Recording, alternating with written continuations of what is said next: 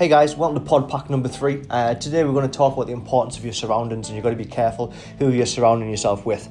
So let me explain where, where this comes from. And the easiest analogy I got explained about the importance of your surroundings, if you put yourself back to your, when you were a child at school, so you think back to your first couple of years at school when you go into secondary school and the different groups start forming.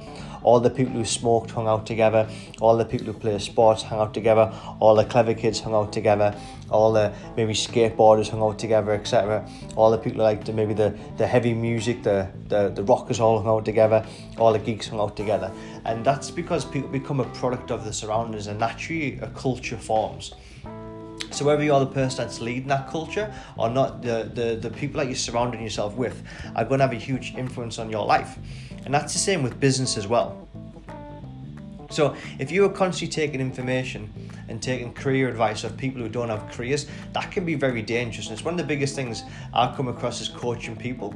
Uh, as people will come from like a, a standard nine to five job, maybe work Monday to Fridays, have a set hourly rate, and all of a sudden they get opportunity to work maybe a few extra hours, a chance to maybe work weekends, a chance to get paid in commissions. Something that can be a little bit different from the norm. And all of a sudden, we start taking advice of, career advice of people that don't have careers, or people who, who, no disrespect, have jobs where there's no chance to progress or move forward or have personal development.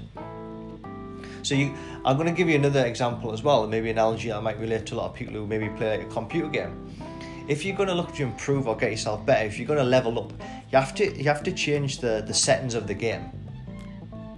So if you play it easy all the time, it's going to be pretty easy. You're never going to get better at the game. And then you start maybe putting up to, to medium level, to hard, to advanced, to world class, depending on what game that you're playing. At every level, you start struggling a little bit, but eventually you become used to it and it becomes normal and uh, you, overall your performance enhances. And that's the same with business. You've got to surround yourself with people who are in a better position than you. You've got to surround yourself who maybe make more money have bigger businesses have better careers are moving a little bit faster think that a little bit bigger.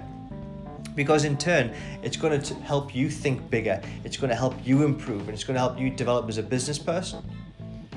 It's going to help you develop as an entrepreneur. It's going to help you develop as a human so, guys, when you're surrounding yourself, be very careful of your surroundings because if you look at your, your, your surroundings, that's what you're going to be. You are a product of your surroundings. So, I encourage everybody to spend time with people who's going to have a positive impact on your lives, and in turn, you'll be able to have a positive impact on other people's lives.